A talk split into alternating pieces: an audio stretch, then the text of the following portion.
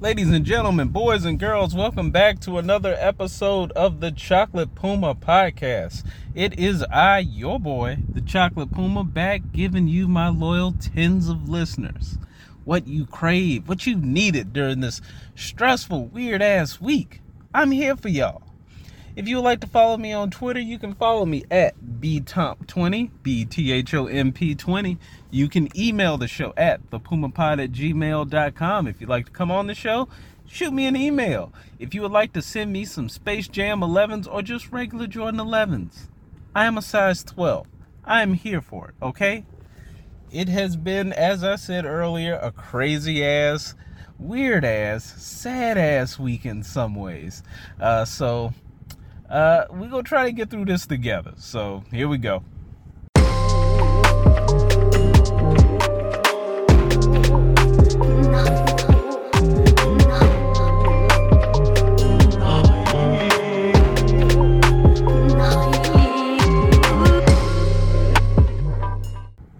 So, as of this recording, yesterday, the fine, fine Supreme Court of Pennsylvania decided to overturn Bill Cosby's conviction. And if you are a long-time listener of this show, you know how I feel about Bill Cosby. It's fuck that pudding pop selling bastard all day, every day over here. But people are looking at this and they are saying, see, see, he didn't do it. He's innocent. That's why they're overturning it. And no, he absolutely is not innocent. He absolutely is not being let go because he is some sort of political prisoner. Bill Cosby is being let go because, frankly, our justice system doesn't care about women. I mean, that's just what it comes down to. Um, basically, it um, Bill Cosby's being let go because According to Mr. Cosby, his uh, rights were violated by an um, him being charged was a violation of a promise made to him by a previous prosecutor. So in 2005, uh, the district district attorney um, said he declined to charge Bill Cosby over um, his many, many, many allegations of sexual assault. Um, he sat for depositions in a separate lawsuit um, in which he paid uh, one of the victims $3.38 million to settle in 2006. Um, what happened was there was a promise essentially that Mr. Castor uh, made a binding promise that Bill Cosby would never be charged. This was not in writing. This was essentially just a, a verbal, I guess, a verbal promise, whatever. Uh, he admitted to, in decades past, giving quaaludes to women and efforts to have sex with them.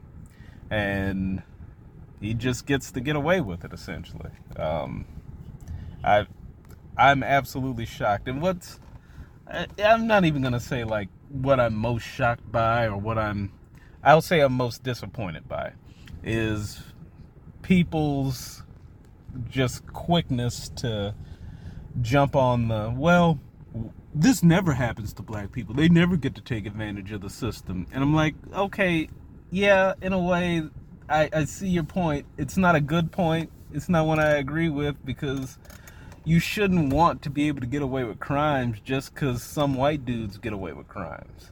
I want everybody to get their just desserts. Like, to want Bill Cosby to get away with what he did because some white dudes got away with it is fucked up. It's wrong. It's whack. It's. I, I don't have the adjectives to properly describe it. Um, and to see all of the other, like, well celebrities and former co-stars. This Phylicia Rashad, she jumped up and she said, "Yeah, this was a great. It uh, solved a great injustice or righted a wrong." And I'm like, "No, it's not righting a wrong. What about all those women that came forward with stories? What about them? Like this, this is so fucked up." It is. It's so fucked up. I I just I'm at a loss for words constantly at how this country uh, just gets down sometimes. He committed a crime against uh, at least legally uh, Andrea Constand, and he can never be prosecuted for it. It just wow, like I'm literally just at a loss for words. And Bill Cosby is there are instances of black men being unfairly prosecuted or black men being put in jail for unfair reasons. This ain't it. Okay? Bill Cosby wouldn't piss on those people if they were on fire. So don't get it twisted like this is some great, you know, victory for blackness. Like, no, okay? This is a fucked up loss. Period.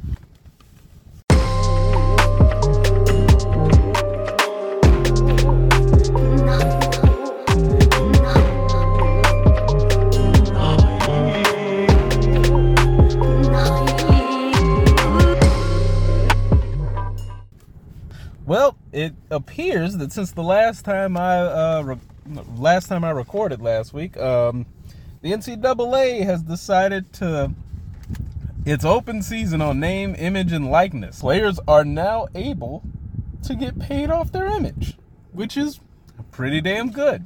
Now, is it what should be happening? Absolutely not. I think players, first off, players should be getting paid off their image. That that goes without saying. I think the schools, however, need to pay what they owe. The NCAA needs to pay what they owe. And this is just basically kicking the can down the road, or basically it's like, see, we gave you this. We don't have to touch our money. Like, no, give these guys the money that they deserve. Um, in accordance with the new policy, the NCAA has issued the following guidance to college athletes, recruits, their families, and member schools the individuals can engage in name, image, and likeness activities that are consistent with the state of law where the school is located. They can attend a school in a state without a uh, name, image, and likeness law and can engage in this type of activity without violating NCAA rules. Uh, individuals can use a professional service provider for these. And student athletes should report these activities consistent with state law or school and conference requirements to their school. And this, again, great news. Great news. Let these guys make the it, you know, make any kind of money they can.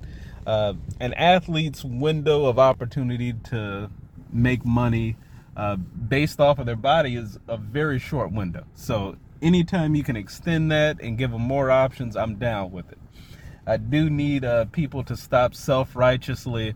Well, if now they can make money, then they won't even have time. They won't go to practice and they won't blah, blah, blah, blah, blah, and, blah, blah, blah, and shut the fuck up okay? That's wildly disrespectful to these guys who you can expect them to juggle a academic calendar an athletic calendar but you don't think that they can make a few instagram posts without being so distracted that they wouldn't go to class or wouldn't show up to practice?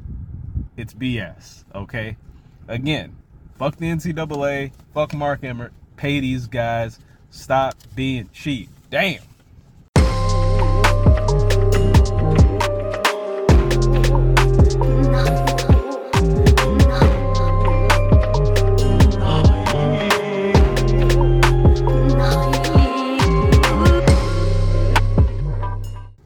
All right, so you know I couldn't let this go by without dropping a little bit of the sports ball in here. Um, conference finals are still going on, and okay, it's gonna be a lot here. Before I get into the conference finals, I'm gonna talk on Scottie Pippen a little bit. He's been uh, making the rounds. Looks like he's got a book or something coming out, so he's been talking, and he he believes that uh, Phil Jackson and the famous Toni Kukoc play against the Knicks. Uh, he drew that play up for Kukoc because it was racially motivated. Now, that opens up the line of questioning, Dan, I believe Dan Patrick asked, "Do you believe Phil Jackson's racist?" And Scottie Pippen said, "Yeah." Now, I, I'm torn on this. Okay, I love the Bulls. I love the Chicago Bulls. However, I can admit that Phil Jackson probably has some racist tendencies. but I don't believe that the play he drew up was racially motivated. Scottie wasn't having a good game. Toni Kukoc was a six foot eleven guy who could hit threes. I mean, it made perfect sense to anybody who watched that game why he would draw that play up for uh, for Kukoc. Um, so, yeah, I don't think that Phil's racist in that regard. However, Phil has made statements over the past few years that kind of make you kind of make you turn your head a little bit. So there was uh, the comment about LeBron James and his team where he referred to him as a posse, uh, despite the fact that you know these guys are all like certified in their fields. Um, I know like Rich Paul is you know taking courses at Harvard, like you know.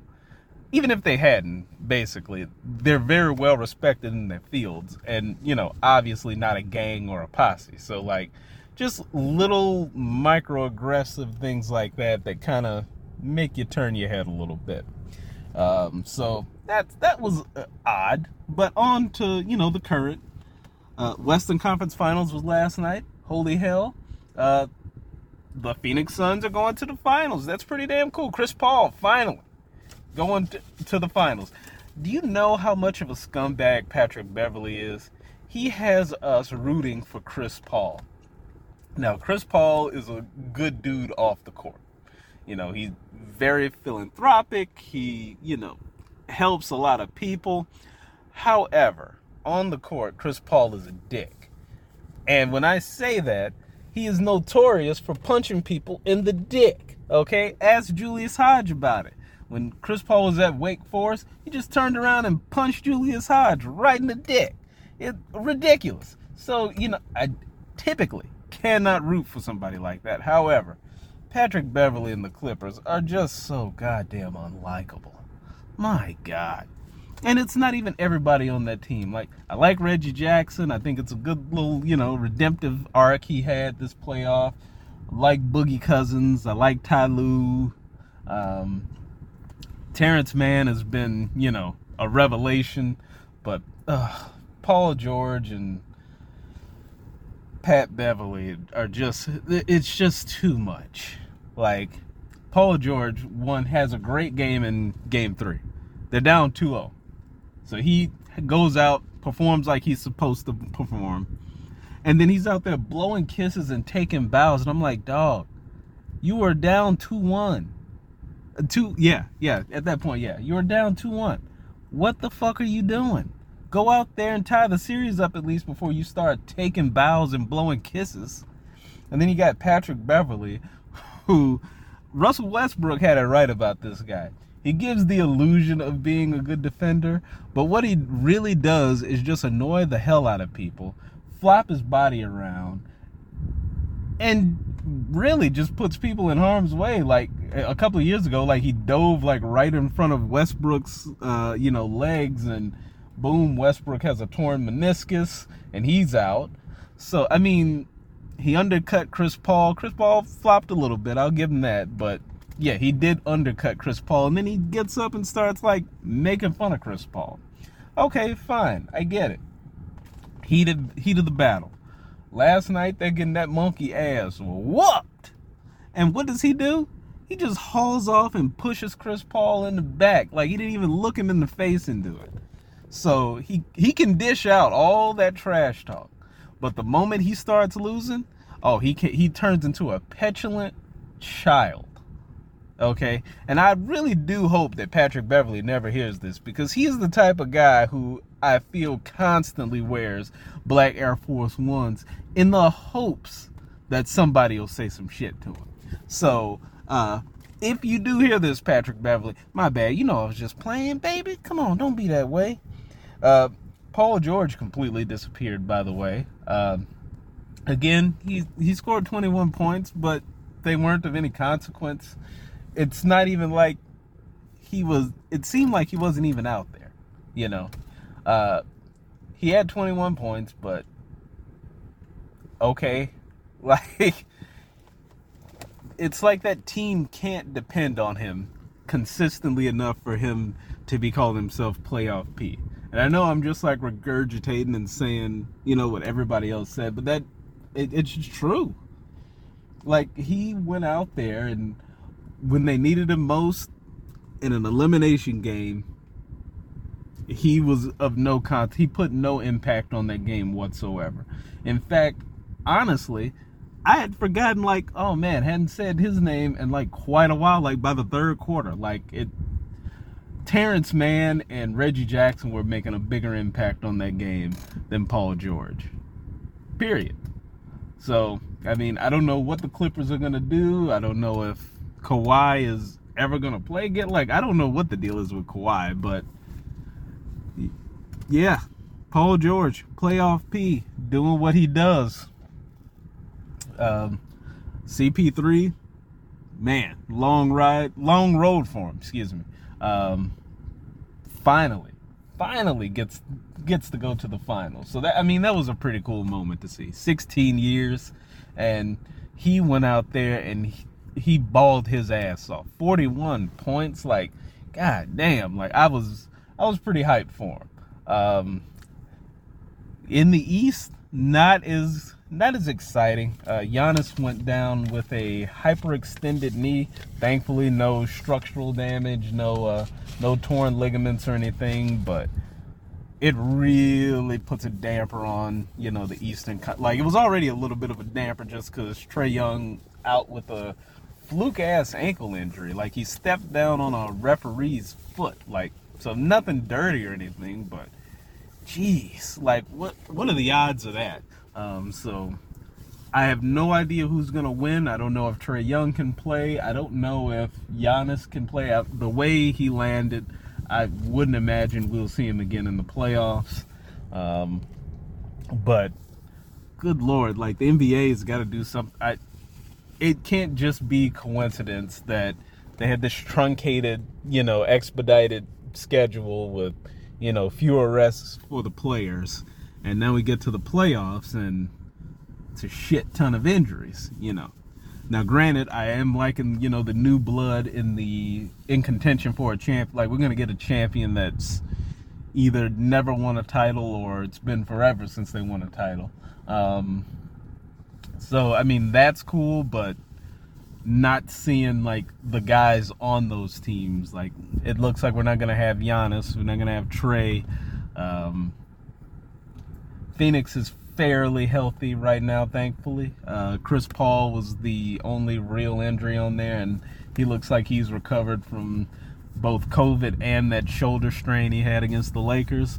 Uh, but gonna be interesting to see what happens in this Milwaukee series. Like, is Coach Bud gonna step up to the plate and make some adjustments, or is he just gonna let you know basically get run out the building? Because even without Giannis on paper, the Bucks should still win this series. So I am intrigued to see where this goes.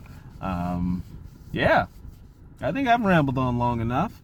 Uh, so everybody take care of each other. Don't argue with people on the interwebs about Bill Cosby. Take care of your mentals, and uh, I'll catch y'all next week. Peace.